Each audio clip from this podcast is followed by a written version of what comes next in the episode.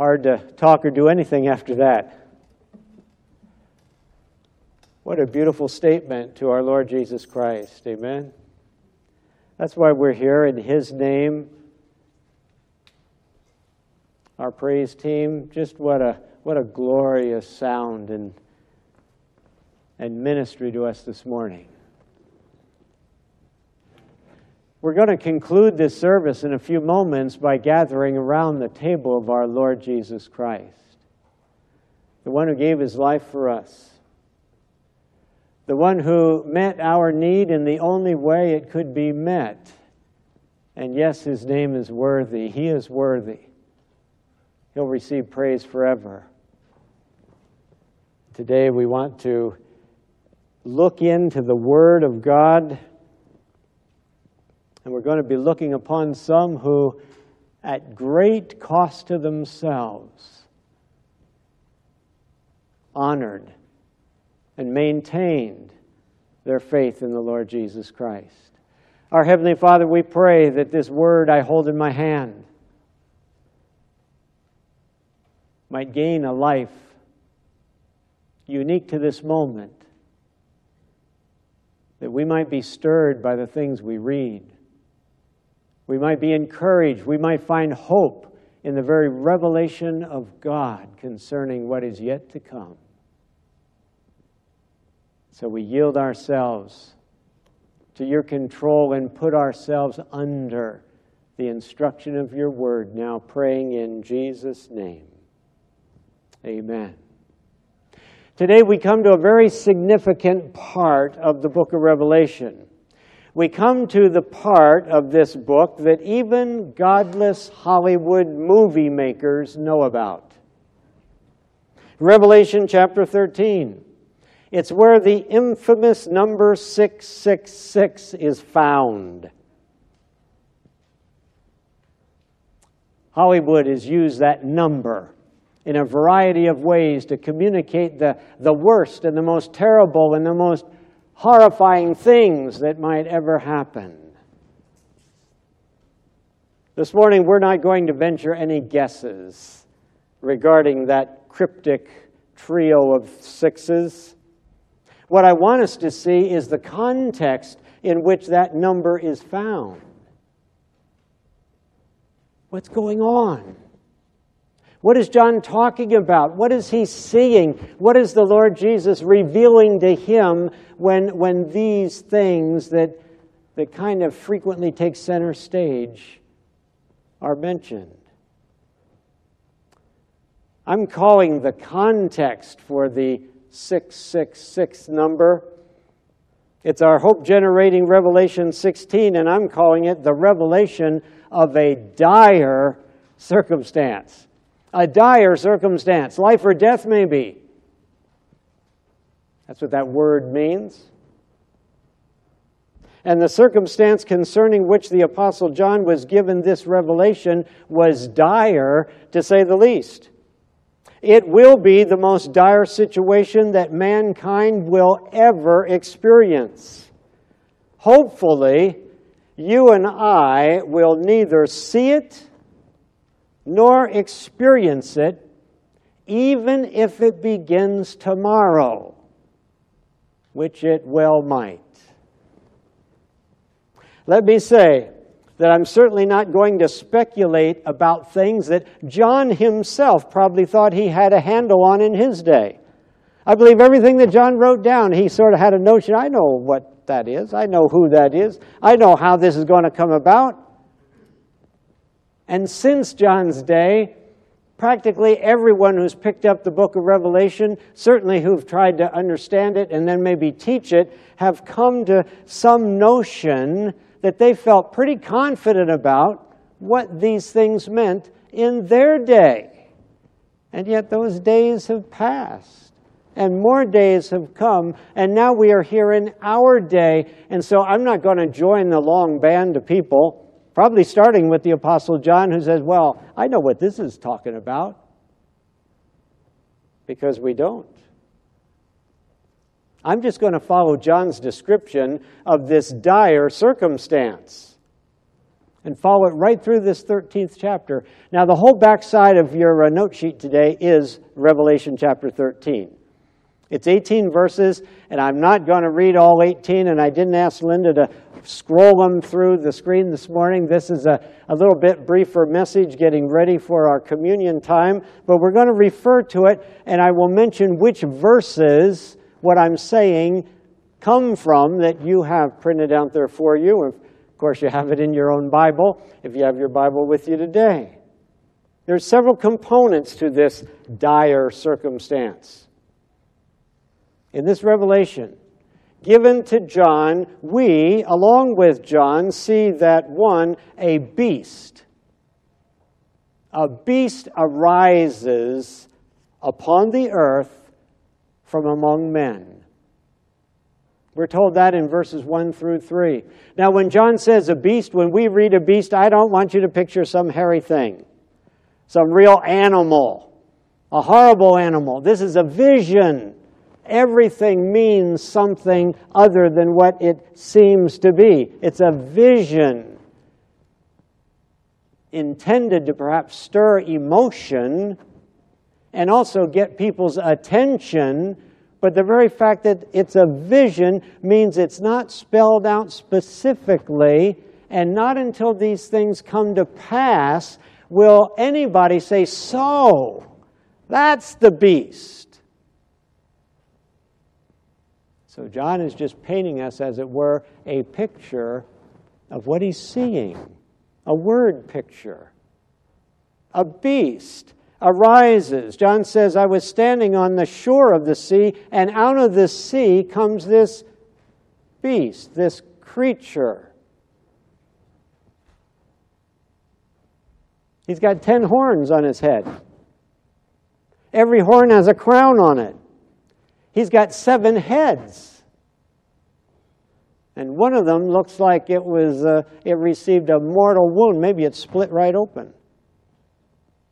A vivid, vivid picture that raises as many questions as the picture of it answers. Here's what John does say. He says, The people on earth are astonished when they see this beast for it seems it has survived what should have been a fatal wound. And so people wonder. I mean, they're astonished. The thing ought to be dead, but it's not. Maybe it's something that died and actually came back to life, or something that should have died and didn't. And people can't believe it didn't die, that it's still there. Now, as we think about it, might, might this be some great man? A leader that will arise from the, the hordes of people on this earth? An entrepreneur, perhaps? Or might this beast, this it, be some kind of human organization, a nation, maybe even a corporation? The truth is, though, whatever or whomever this beast turns out to be, it has a tremendous comeback story. And it's that comeback story that causes the world to marvel. It should have ceased to exist. But it has lived on somehow and not only survived, but it's thriving. And the people of the world say, How? How did that happen? How is that happening? How can that happen? It emerges from the sea of mankind as something truly extraordinary. This beast captures the wonder and the admiration of the world. Only John sees it in the way he pictured it.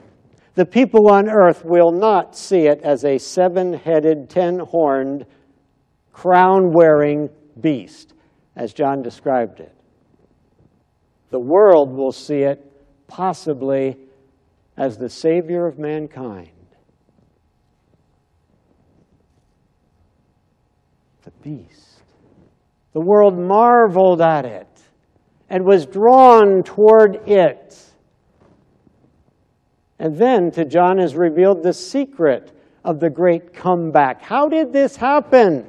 How did this thing that should have died remain and even thrive? How has this happened? This incredible story. Victory almost over death of this thing. And John gives us then the explanation of the rise of this beastly being, its rise to worldwide wonder and amazement. Here's the second point the dragon empowers the beast. The beast did not do this on its own. Whatever the circumstances were, it should have just died. It should have been gone. It should have been become a footnote in history, but it did not because the dragon empowered it.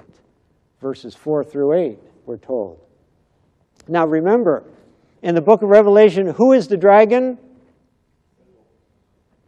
Let's try that again. We'll let you use the S word. Who's the dragon? Satan. Oh, I'm sorry. Here I'm asking you to speak out, you know, aggressively, and, and you really just need to kind of breathe that out. Satan. But altogether, we, we know what it is, right? The dragon is the devil, is Satan, is Lucifer.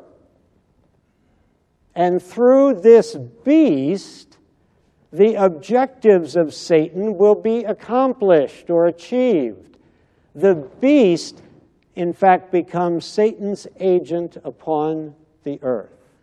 You could almost go so far as to say it's almost like a, an incarnation of Satan himself.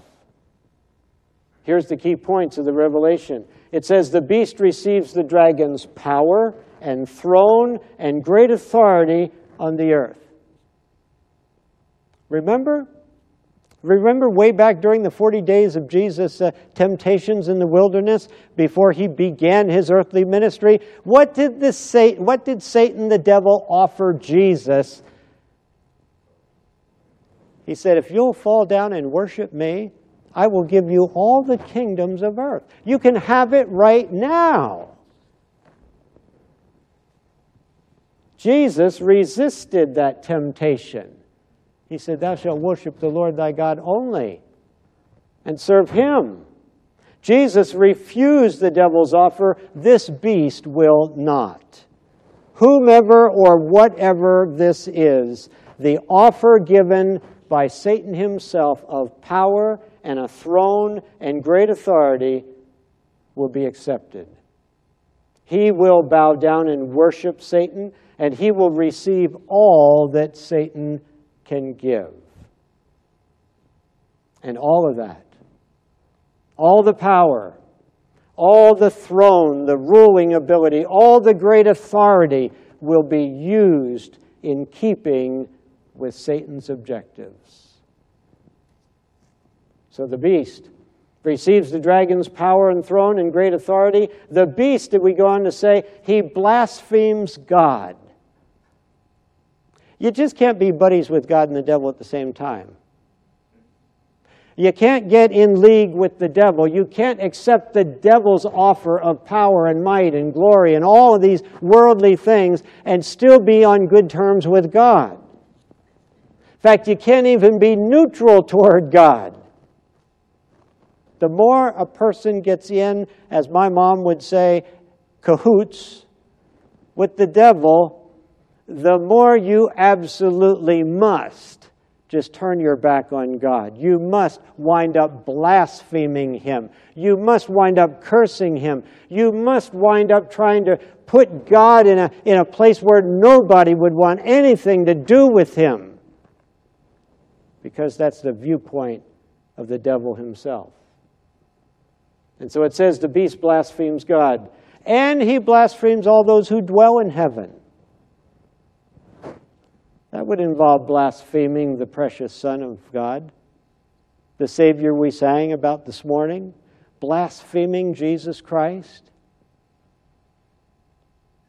mocking Him, tearing down anything on this earth that resembles Him or that would remind people of Him. There's some beastly stuff going on in our world right now. And it's just a forerunner. This will be Satan's moment on earth. All that he has ever sought to do will be seemingly done. This beast will rail against the Almighty. This beast will deny God's wisdom and authority. This beast will speak evil of all the heavenly beings the way that you and I might speak evil of all the demonic beings. Be completely reversed. The world as a whole will consider the only heaven worth having to be the heaven that this beast will create right here on earth. But still, thanks to the, uh, the ministry still going on of the Holy Spirit, thanks to the witness of the 144,000, there will still be, while this beast is on the earth, a vast number of human beings who resist all that is being said and done a vast number who will cling to the truths of Scripture and to the person of Jesus Christ, saints of God in the midst of this seeming victory of Satan himself. So John sees next that the beast makes war against the saints. And by the way, I don't think there is any indication here that the saints of God are picking up weapons and, and going to war. The beast is making war against them. and it says he conquers them. He makes war against the saints and he conquers them. Rid the earth of them becomes the theme of the day. They are detrimental to the cause, those Christians. They are impediments standing in the way. They are unfit for the new order of things. They are the enemy of all that is right and good. There's some of that in the air already.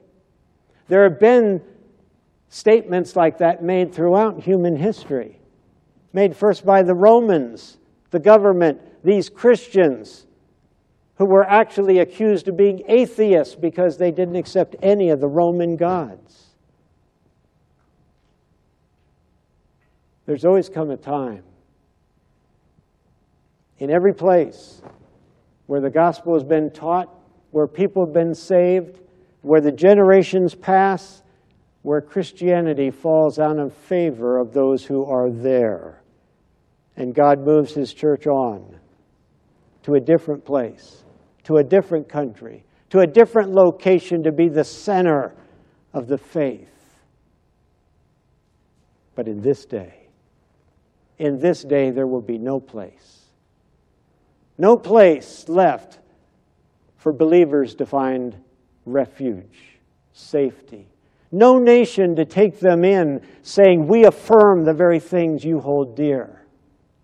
There'll be no place. No place.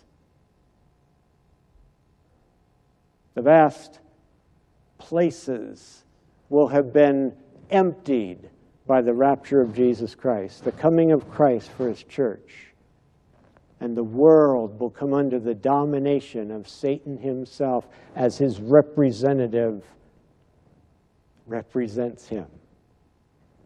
And war will come. And he will war against the saints, and this is not a hopeful thing. This is not the part. It says, and he will conquer them. He will conquer them. There's no bounce back for the church of Jesus Christ in that day. No, no finding a new place to start mission work again. The world is under the domination of Satan himself. And believers are in the crosshairs, and they will be conquered. There's a verse that just says, and, and those that will be conquered will be conquered, and those that will be killed will be killed. No believer escapes.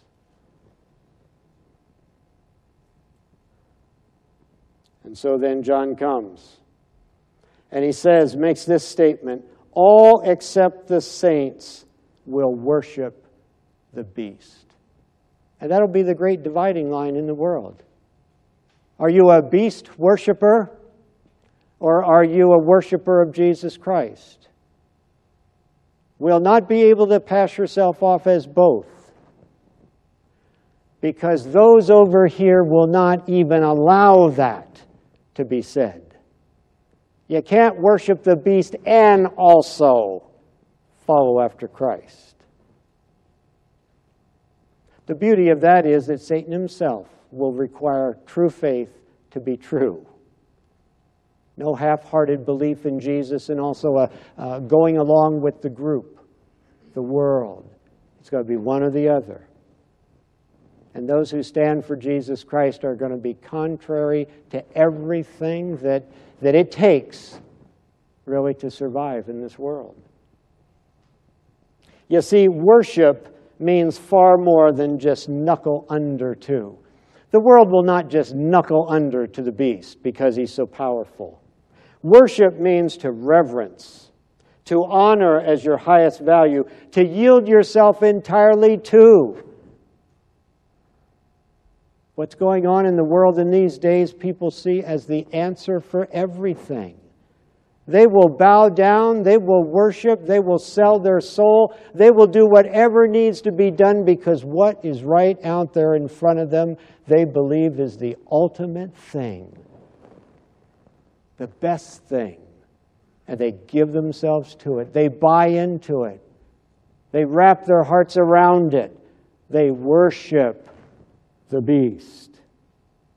You see, the current the current of public opinion in that day will be flowing so swiftly that only those who are stabilized by the Spirit of God Himself will be able to resist being just swept away by it. The world, by and large, will be swept away. Unbelievers will be swept away. And now, if what John has seen to this point isn't dire enough, John next sees, thirdly, a second beast. A second beast, he says, arises from the earth, verses 11 to the end of the chapter, 11 to 18. Again, a fan, fascinating vision. For though it would seem that Satan has already achieved full mastery over mankind, and that he's receiving that for which he has long yearned, he doubles down, as it were, and sends yet another powerful agent, a second beast. Now, this beast is completely in the service of the first. Though it does possess great power and it gains great influence over mankind. Here's how John saw the functions of this second beast it does great signs signs and wonders, and deceives mankind. It exalts the first beast and requires all people to worship the first beast and the image that the second beast creates. Why, here's an image of our leader, and you must bow down in front of that image. Sounds like Daniel in the Old Testament and Nebuchadnezzar. And then, of course, we get to this point. The second beast forces all people to receive what is called the mark of the beast. The thing that identifies you permanently with that being. A mark in your forehead or in your right hand that says you belong to him. You are a worshiper of the beast, and as a result, all the privileges that he can give are yours. I wonder if I'll need that. I might. So let's go here. All the privileges. It said you can't buy or sell. Can't buy or sell. Can't do anything without having this mark. I'm sure it's just a scanning device. We're getting familiar with scanning devices ourselves. What's wrong with a scanning device? Did any of you, are any of you old enough to feel the little nervousness about getting your first credit card? And having your financial matters in some sort of a central agency? And maybe this is just leading toward, you know, might you take the mark of the beast accidentally and be lose out on heaven just ignorantly? Well, that's not going to happen. Whatever the device is, we'll probably all have it with us before the beast ever shows up. It's just a device, it's just a methodology. We'll probably be scanning our hands to buy stuff uh, in the next couple of years just because your hand's always with you. Your medical information is going to be on some kind of chip that you got within your body. Does that mean you took the sign of the mark of the beast? No, it doesn't. But might it be the thing the, the beast takes advantage of? Probably. And there'll come a time where the thing that you've been using just normally, now you only can use if you're one of His. Only if you're one of His will it work. And at that point, there'll be a decision to make, and nobody will take the mark of the beast ignorantly or unknowingly. It'll be known. There's worship involved here, there's an anti God uh, agenda here. And if I'm going to thrive in this world, I'm going to have to accept all of that. And that'll be the decision people have to make. And John is saying it's coming. Can't buy, can't sell, can't do anything once the beast is running the show. And so the second beast is just kind of the cheerleader for the first. Now, here's the final thing the consequences of all of this are most dire. dire. Verses 9 and 10. John says, Some saints on earth will go into captivity. You know, just be taken out of society and put in prison. Some saints on earth will be killed by the sword. It seems like those are the, the only two things that will happen to Christians. Either they're killed or they're put into captivity. Doesn't seem like there's any escaping these fates. There will be no doubt on the part of those persecuted believers on the earth in those days that they are, in fact, living in the last days.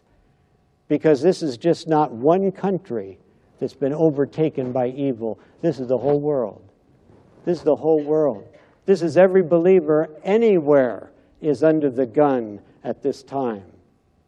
Believers on the earth at that time will know that the book of Revelation is being played out right in front of them. They will know there's no place to flee no nation that provides any haven for them. The end has come. And at least the anxiety of wondering if this is the end is gone. They will know it is. They will know it is. And I tell you, these are most dire circumstances. You don't want to be on earth at a time like that. If it is the will of God to deliver his people from such a time as that, you want to be one of those who is delivered. You want to be ready. You want to have your faith in Jesus Christ. Quit saying, Well, I'm thinking about it.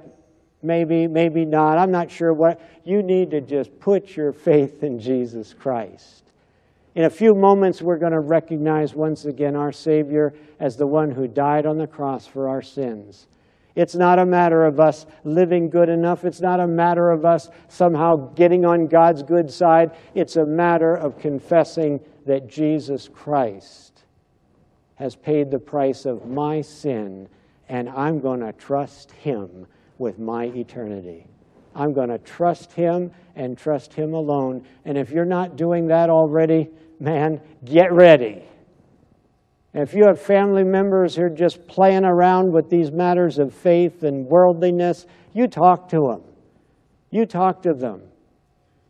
It's not that nobody can be saved after Christ returns for his church. There'll be untold numbers saved. But it won't be the life that you and I are living. It won't be the life that we're living even those of us who've been privileged to live most of our lives in a nation that supports our Christian faith and values.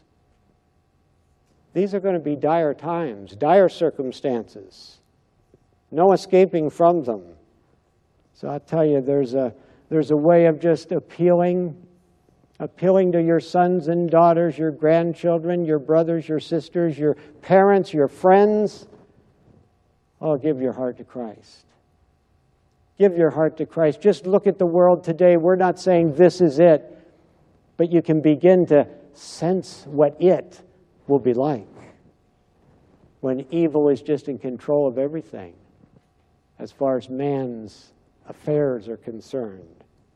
So, Joe said to me a couple days ago, he said, Well, Pastor, I'd just like to see where you're getting any hope out of that. Where, are we going to get any hope out of that? Well, here, let me just share with you what I find as a, as a source of hope, uh, a gleam of hope, even in this chapter. I find it in verses 8 and 10, and I've actually reversed it and give you a part of verse 10 first, then a part of verse 8 to make a statement, a hope generating observation, and here it is. You have it on your sheet. This, what? John said, this whole situation, that's the this. This calls for patient endurance and faithfulness on the part of the saints. See, there will be saints on earth, genuinely born again people.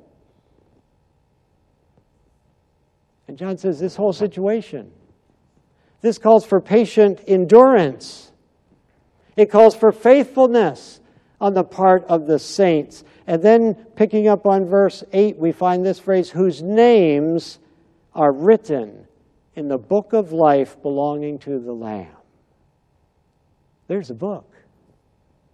There's a book that belongs to the Lamb, our Savior Jesus Christ, and it's a book full of names and it's filled with all the names of those who've, who've accepted Him as their Savior and Lord, all those who've received forgiveness for their sins through His death on the cross, all those who've been given new life by the work of the Holy Spirit sent into this world. The book is full of those names. Is your name in it? Do you think so? Anybody here sure your name is in the Lamb's book of life? Not because you're so good, because you know you're bad enough to know you need a Savior. And, and the Spirit has let you know there is one. There is one. It's Jesus Christ. And you've received him as your Savior. You've asked the God, the holy, just God over all the universe, to be merciful to you, a sinner, and to receive forgiveness from him you have done. And your name's written in. In indelible ink, not pencil.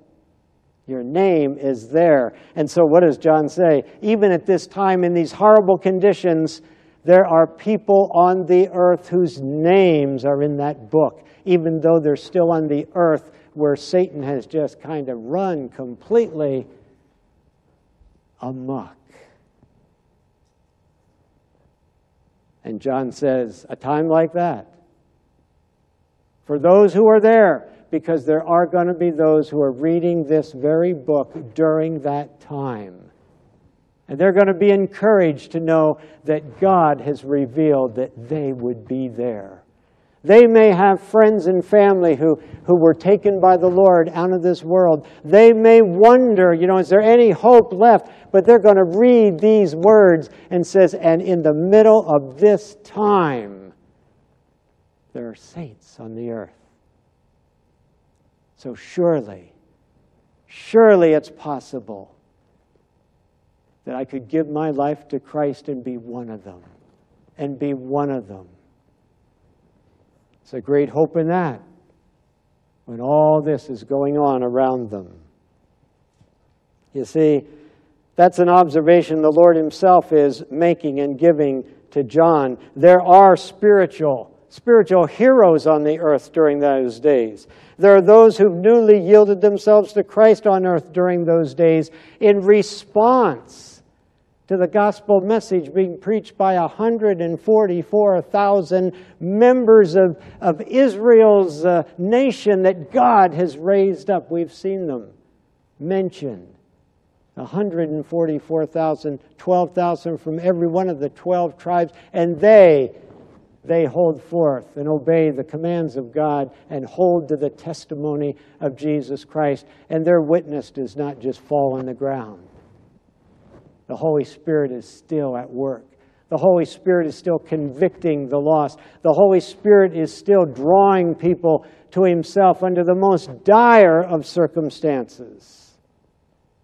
And those who are so drawn, those who've been born again, those who've been declared holy by their Heavenly Father in response to their cry for mercy and forgiveness, they, God's Word says, need to patiently endure.